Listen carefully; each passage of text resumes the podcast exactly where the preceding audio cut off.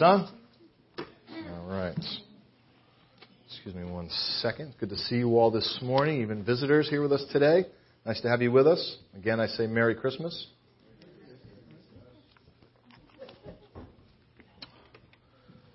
Turn with me to Matthew chapter 2, please.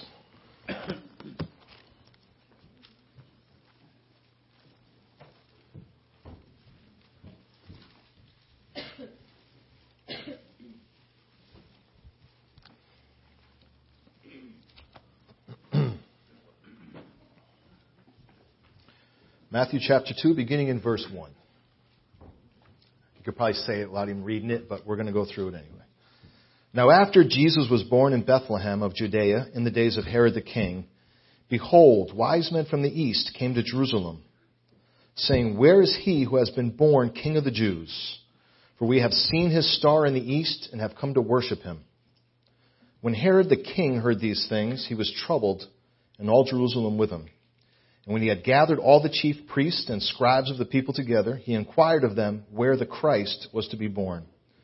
So they said to him, In Bethlehem of Judea, for thus it is written by the prophet, And not the least among the rulers of Judah, for out of you shall come a ruler who will shepherd my people Israel.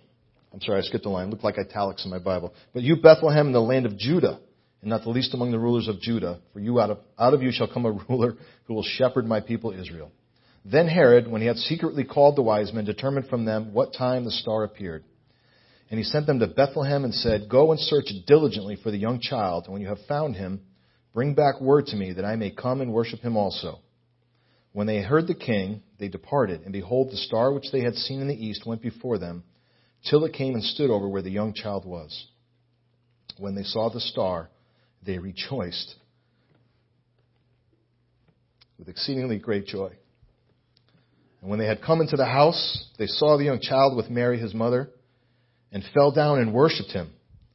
And when they had opened their treasures, they presented gifts to him gold, frankincense, and myrrh. Then, being divinely warned in a dream that they should not return to Herod, they departed for their own country another way. Let's pray. Lord our God, we are enamored with this story.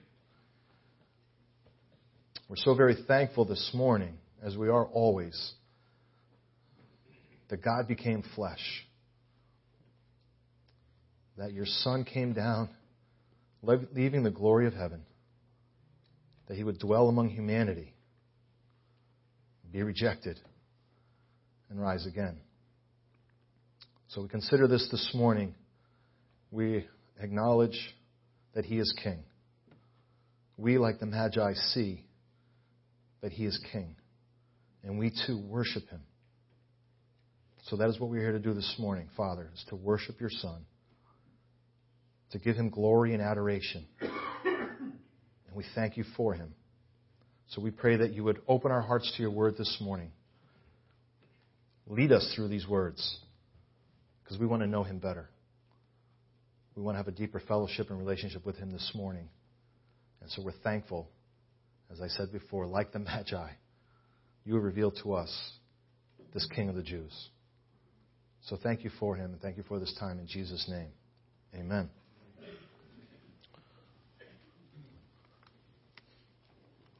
What a great story. What a great way to start the story of Christmas. That these guys, wherever they were from, however many there were, right? You know there wasn't three. We don't think there was three. There was just whatever there was. There could have been two, there could have been 90. We don't know. It doesn't matter. What matters is they saw the word that told them to look for the Messiah. And they looked, and they looked, and they looked. And when they saw the sign, they hastened to get there, to see him, and to worship him. And what did they say? Show us this one who was born King of the Jews. We have come, however far they came, we have come to worship him. But I was wondering this morning, did they really know what that meant? Did they think he was going to be another temporal ruler on the world? Or did they really know who they were coming to worship? Did they travel all that way thinking that they were giving honor to a king that they could have a great relationship with when he comes to his throne? Or did they really know who he is? I don't know. I know they left. they left. But God wants us to know who He is. God has revealed to us what this word king means. He's not an earthly king, He's greater than that. And when we want to understand exactly what this means, what does it mean that God became flesh? What does it mean that, that the prophecy was fulfilled? That the King of the Jews was born, that the Messiah was born? It was hard for them to understand at the time. But there's one person who clearly laid out and left for us the answer to the question. It's Jesus himself. Turn with me to John 18, please.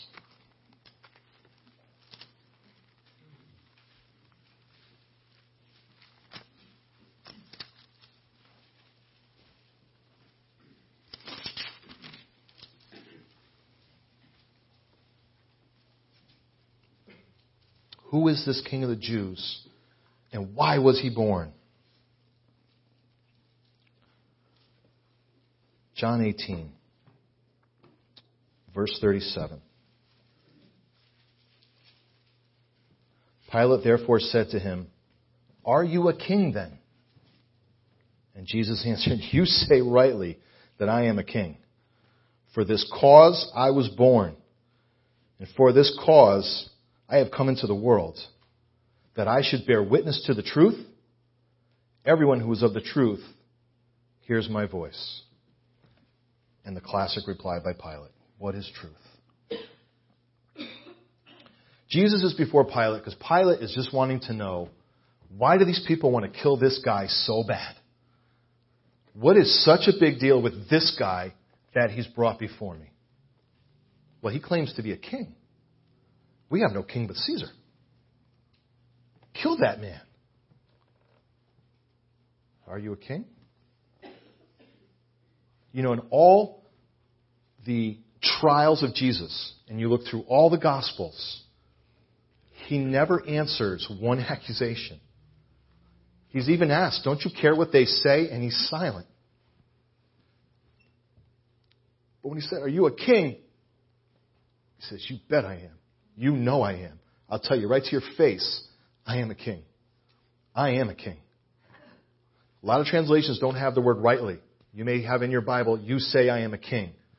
My New King James, uh, maybe some of the other ones do, they put the word rightly in there to clarify for us what the word say actually means when it's translated. You are accurately saying something that's true. So when we just get the straight translation, you say that I'm a king, it almost sounds like sarcasm, like an argument. But it's really saying from Jesus, I am a king. Why, why is Pilate not threatened immediately? Because Jesus clarifies his kingdom to him. Maybe Pilate doesn't get it. I, I really don't know. But he's, he's asking, like, why do these people want to crucify this go bad? This guy so bad?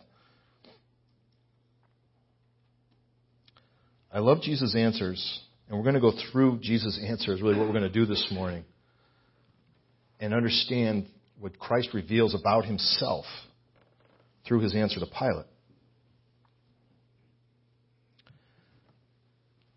The first thing that I like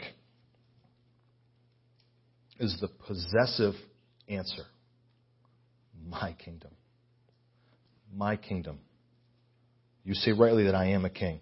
Going back a little bit, if you, when Pilate first asked him, Are you the king of the Jews? Verse 33, Jesus says, Are you speaking for yourself or did others tell you about me?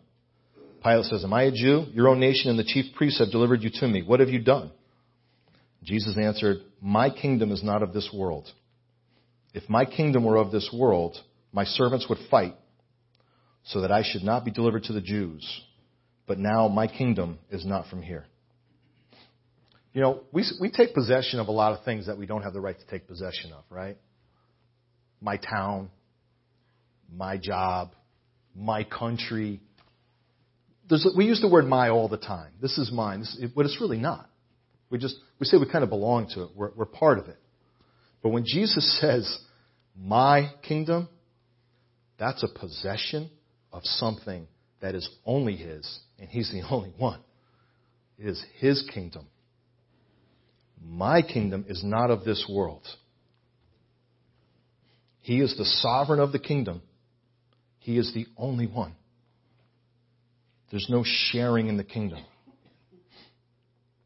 He says, not of this world and not from this world. What he's telling Pilate, and again, I don't know if Pilate gets it or not, but we can see it right here. My kingdom is not like any kingdom you know. Don't measure or try and understand my kingdom compared to the kingdoms of the world. Your Roman kingdom, any kingdom that's come before, and any that will come after. Mine doesn't work like yours. Mine is not of this world. I don't operate under the same kingdom rules that you people do. My kingdom is not of this world and is not from this world. It has always existed and it always will be. Man's kingdoms are measured by their power, their domination, right? I thought it would be fun to just spend a little time. That my curiosity got piqued, and I said, let me just see if I can find, like, who, who do people consider the great kings throughout history? And, and I looked at how do they measure? What, what made someone a great king throughout history? Some were pretty decent. I mean, they weren't terrible. Some were really bad. But they were still considered great kings. Why? Because they dominated. How big was their kingdom? How did their kingdom get big? Well, they took it by force, usually. Their army was bigger than any other king's army, so they went and took what they wanted. Jesus Christ, my kingdom is not of this world. Your kingdoms, your Roman Empire is the biggest right now because you took what you wanted by force. No one came to you and said, Oh, can we be a part of your kingdom? You guys are awesome. All that you do, look at the roads you built. Oh, you got waterways. Can you just come and take all our land and make us serve you? No, it doesn't happen that way. They came in and they marched in and they said, This is ours, by the way. You can try and put up a fight, but we got 300,000 guys, you got 300. You want to live in our kingdom or you want us just to take your land? That's the kingdom that Pilate understands. That's the way things work in kingdom in, in Pilate's mind. And so Jesus is clarifying, that's not my kingdom. My kingdom comes a different way. Look at me. I'm bound. I'm no threat. I'm not here to dominate. I've never, I never posed any threat. What is one of Pilate's jobs through this time? To quell uprisings. People want to overthrow Rome, especially the Jews. They were revolting frequently. That's how they got some of the guys that were in the prison that were released, like Barnabas, Barabbas, in replace of Jesus, right? Jesus, said, my kingdom is not like yours. And then he tells them, if my kingdom were of this world, my servants would fight. So the next thing that Christ is revealing to us is that he has an army at his beck and call. And you know what he says? If I call them, I'm out. You realize that. I don't know if Pilate realizes this, but it's pretty clear to me. If I call mine, I'm not delivered to the Jews. I'm letting you know right now. I have my army, and if I call them, it's not like maybe I'll get out. My army will fight for me to try and release me. He says, if, if I call my servants, I'm not delivered to the Jews. It's done. You realize I'm going to dominate, I'm going to destroy. That's the magnitude and the power of Christ's kingdom and his army. But he doesn't.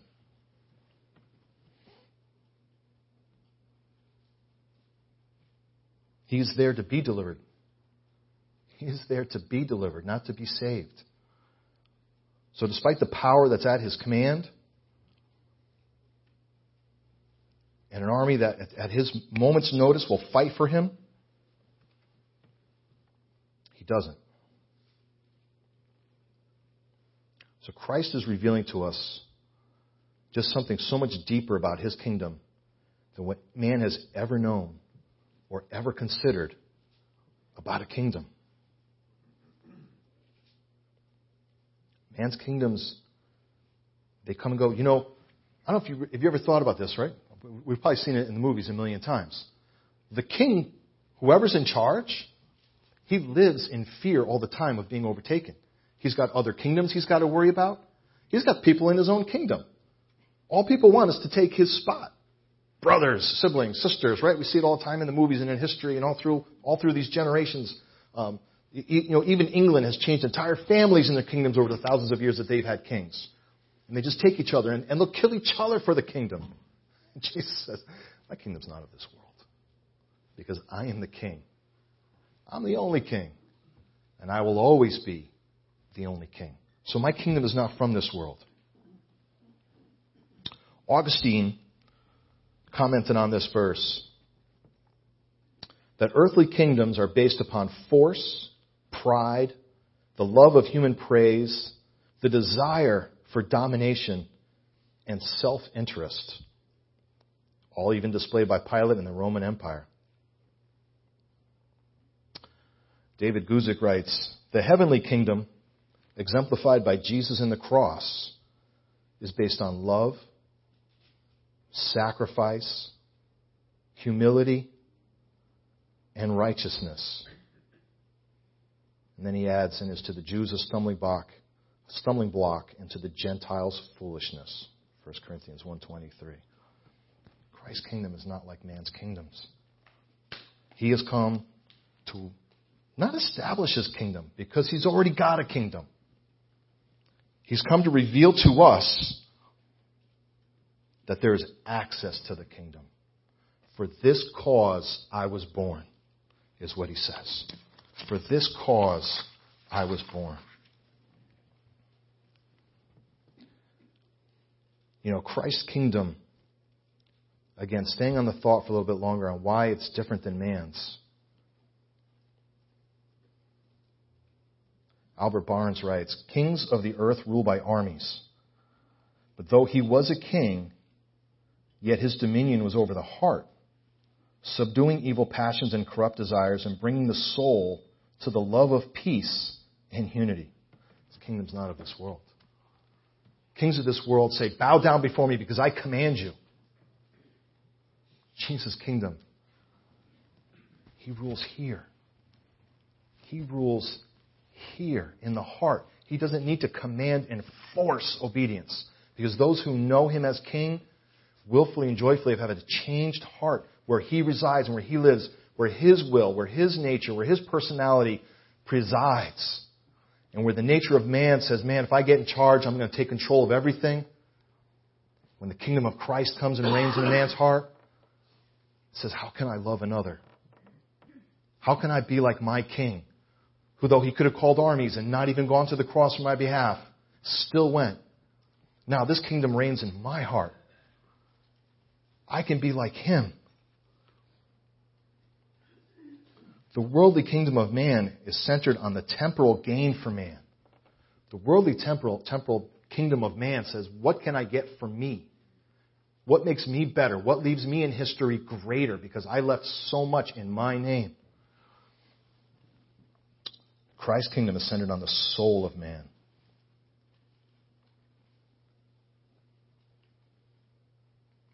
Do you love like God loves?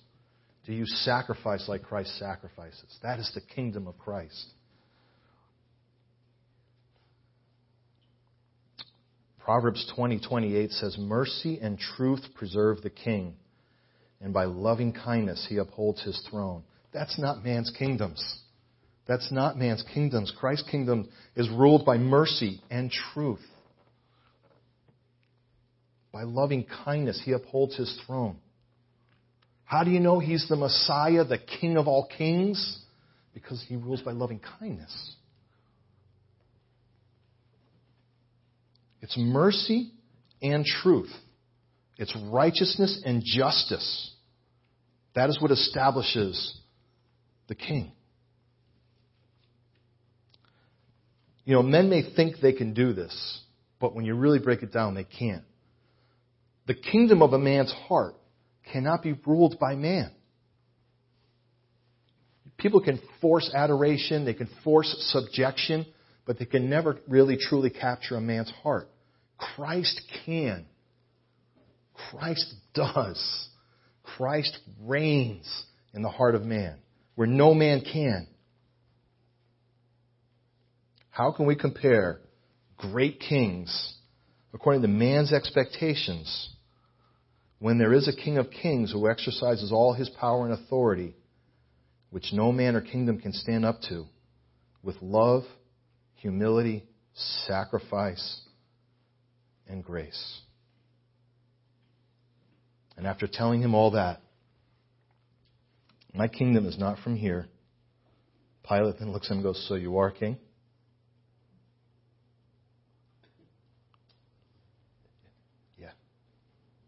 Yes, Jesus says, I am a king.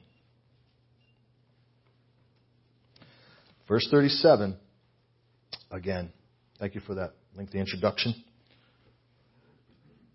For this cause I was born and for this cause I have come into the world, that I should bear witness to the truth. You want to know the story of the manger? You want to know why God came low and became flesh? Jesus says it right here. This is why I came. Not to come and dominate man's kingdoms and take things by force, but to command man's hearts because I'm going to offer myself.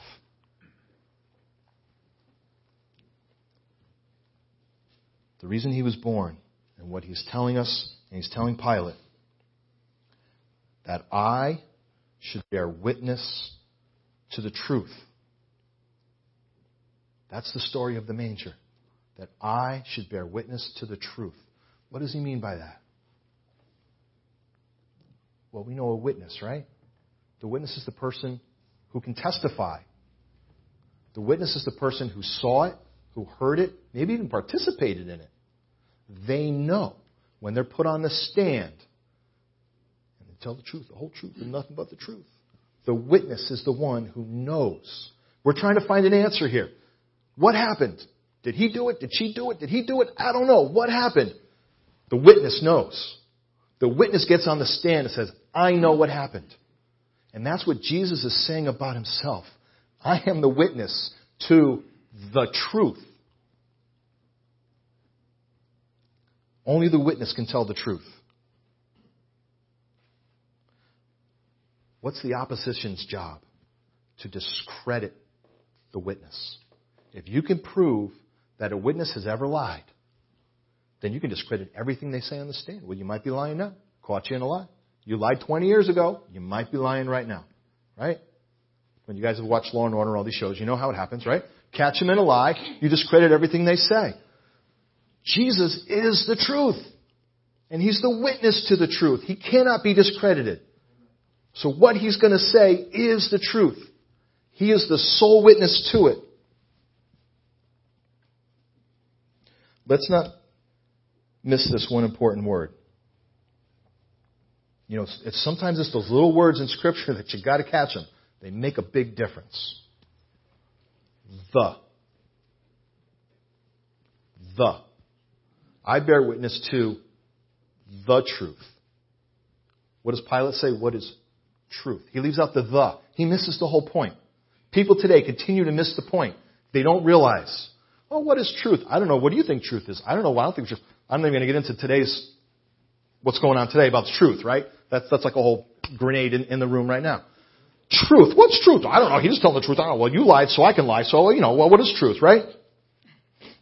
It's not about seeking out what truth is. It's what is the truth. It's a singular point. The truth. The truth. Pilate misses it. Again, I'm going to quote Albert Barnes if you don't mind. Jesus does not here affirm that he was born to reign or that this was the design of his coming, but it was to bear witness to and to exhibit the truth. By this he showed what was the nature of his kingdom. It was not to assert power, not to collect armies, not to subdue nations in battle.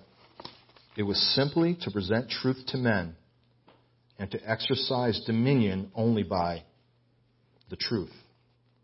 Hence, the only power put forth in restraining the wicked, in convincing the sinner, in converting the heart, in guiding and leading his people, and in sanctifying them, is that which is produced by applying truth to the mind. Men are not forced or compelled to be Christians. They are made to see that they are sinners, that God is merciful, that they need a Redeemer, that the Lord Jesus is fitted to their case, and yield themselves then wholly to his reign. This is all the power ever used in the kingdom of Christ, and no man in his church have a right to use any other. Alas, tell how old Albert Barnes is. Alas, how little have persecutors remembered this, and how often, under the pretense of great regard for the kingdom of Jesus, have bigots attempted by force and flames to make all men think as they do. We see here the importance which Jesus attached to truth. It was his sole business in coming into the world. He had no other end than to establish it. We should therefore value it and seek for it as for hid treasures. Brothers and sisters, I gotta say this real quick. As Christians, as followers of Jesus Christ, first and foremost in our lives, we have to be about the truth. There's the truth, and I'm going to get into that. But before I forget, there is the truth, and we have to hold to that. We can put aside anything else. It doesn't matter. It's the truth, because that's what holds us to the nature of God. In fact, you know, the, even situ- the situation that Jesus is in testifies to his statement. Are the crimes that they're accusing him of true? No. Man is about dishonesty. Christ's kingdom is about the truth. Men's kingdoms, they're either unjust and they're corrupt or they become it. Christ's never does the truth. What is the truth then? What is the truth? Turn with me to 1 Timothy chapter 2.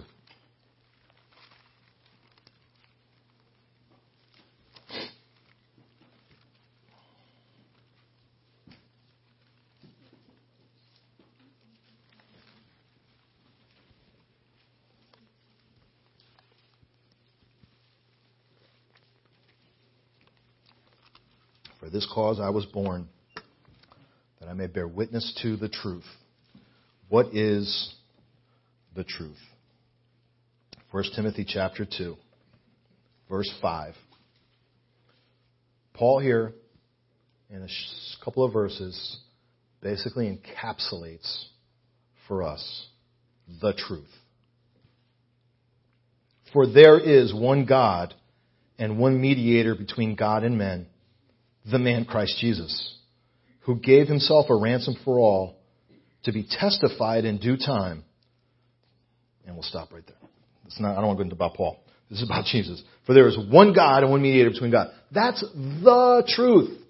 People want to argue what truth is. Whatever. There is the truth. And that is what Jesus Christ came to bear witness. He fulfills the law and the prophets. He is the truth. He is the completion of God's plan and the revelation of God's plan. The truth. What Paul says for us are these points. There is one God. That is the truth. You know, God and man need a mediator. That is the truth. Without a mediator, there is no relationship between God and man. We cannot come before the throne of God on our own merits. It says right here, there is a mediator between God and man. Because there has to be a mediator. We need a mediator. The truth is, there's only one mediator. That's the truth. There's one, one mediator. And the truth is, there's only one who can be the mediator. There's only one who can be the mediator. Because God laid out what it takes to be the mediator. And only one met that standard. That's what the wise men were looking for. Who is the Messiah? Who is the one that's going to ransom God's people? Who is the one who's going to reign forever? Only one could be that man.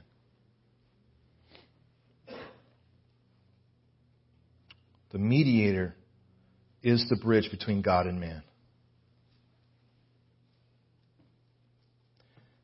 Jesus has many names, many titles. He's referred to in many different ways. But look what Paul calls him here the man Christ Jesus. The man Christ Jesus. The Messiah who is God in flesh. See, only when Christ became flesh did this mediation become possible. It was impossible. It was impossible to take away the sins of man by the blood of bulls and goats. They never take away man's sins. The truth is, we needed the mediator, and it was Jesus Christ.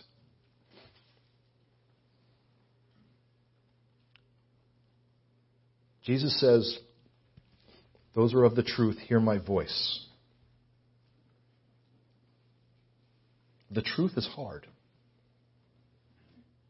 For some, maybe it was really easy. You looked at the scriptures, you heard the story in the gospel, and you went, that makes sense. For some, it's a struggle. You sure? Is this really true?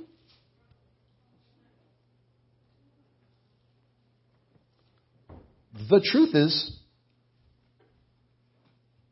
people want it to be that God is love. And that's true. But that's not the whole truth. The whole truth is God is righteous and just. The hard part of the truth, because the truth is hard, that in his righteous justice, every man and woman is found short of the glory of God. The hard part of the truth is that this means we can't be in his presence and have fellowship with him. But the truth is also that God is merciful. And in his mercy, he allowed another to take our place. That's the truth. The truth is, we are redeemed. Not by gold or silver, by the precious blood of Jesus Christ. He came to bear witness to the truth. That is the truth. That is the truth.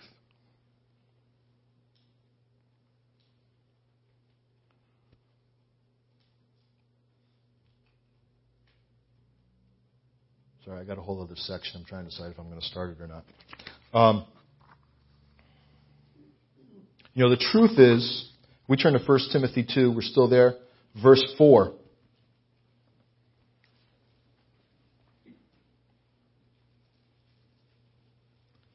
God desires all men to be saved and to come to the knowledge of what? The truth the truth. Not truth, not philosophy, not reasoning, not higher intelligence. The truth. And then he tells us what the truth is. This is God's desire. This is God's heart that all men come to the knowledge of the truth. For this cause I was born, to bear witness to the truth. This is part of the truth that God desires all men to come to the saving knowledge of Jesus Christ. And there's some things that happen for us that are part of the truth. And I'll just, I'll just crank through them really fast. In Ephesians 1.13, Paul writes, In him you also trusted when you heard the word of truth. You know, it takes trust. But you know what? We have a true and faithful king. So when we put our trust in him, he never lets us down. A king, an earthly king, will let you down the moment it benefits him. Jesus Christ, purpose of his kingdom and his reign is to benefit us. We can trust wholly and completely in him. To the church in Colossae, Colossae, Paul wrote, There's a hope laid up for you in heaven. Of this you have heard before in the word of the truth, the gospel, since the day you heard it and understood the truth. So the truth brings hope. The truth brings hope. When there's sorrow, when there's pain, when there's loneliness, when there's despair, when there's darkness, and we wonder, will there ever be the light again? There's hope. There's hope. The mystery of the truth has been lifted, and God's heart and plan for man is revealed in the baby king. That's where we find the heart of God towards man. He is the Prince of Peace, and he brings the message of truth to those who will hear it. God is faithful and merciful.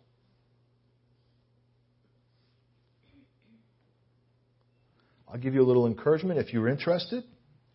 I would suggest, if you want to seek this further, spend some time, especially in the Gospel of John, looking up all the times Jesus mentions the truth. You will find it a very interesting study. You will find things like, I am the way, the truth, and the life. No one comes to the Father but through me. You will find the truth shall set you free.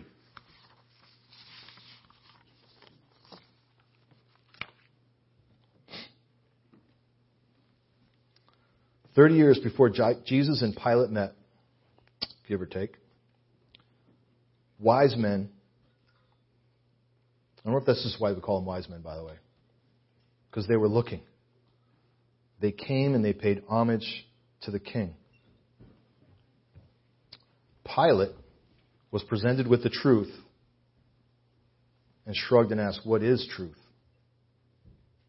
The question today is who's a Pilate and who's a wise man? Who's a Pilate and who's a wise man? Who sees the truth and bows down in homage? Says, You are my king. This is what I have to bring. And who shrugs and goes, ah, What is truth?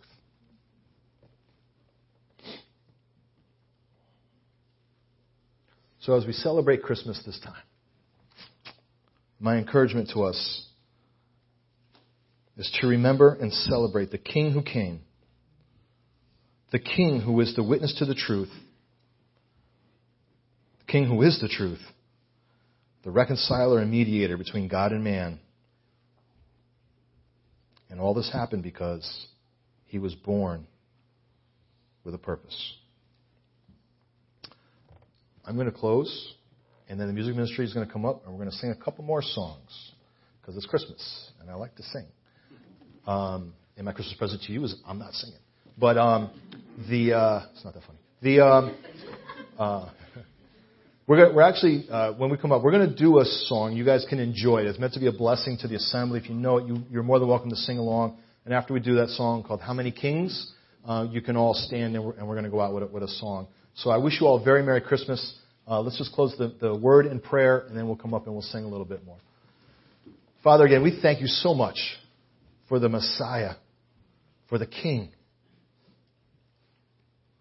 he came at the time that you said was right, at the place you said he would come. And he came for a purpose. He came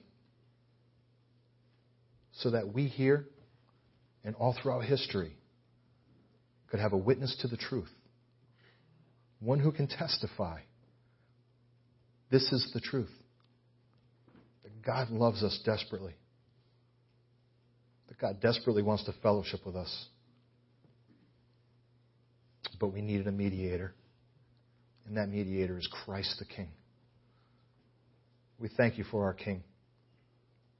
We're so very thankful that He's wonderful, that He's merciful, that He's kind and He's gentle. He seeks not His own, but He comforts and He encourages and He challenges and He builds us up. We're so very thankful for this love and what we found like the Magi.